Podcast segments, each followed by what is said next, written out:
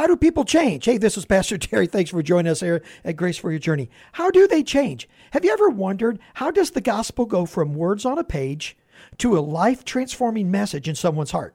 Well, Romans 10 tells us this. How then can they call upon the name of the Lord whom they have not believed? And how they how can they believe in someone in whom they've never heard? And how will they hear about this someone without the preaching of the gospel? God wants to use you to proclaim the gospel to the people around you in the way He's created you to do it.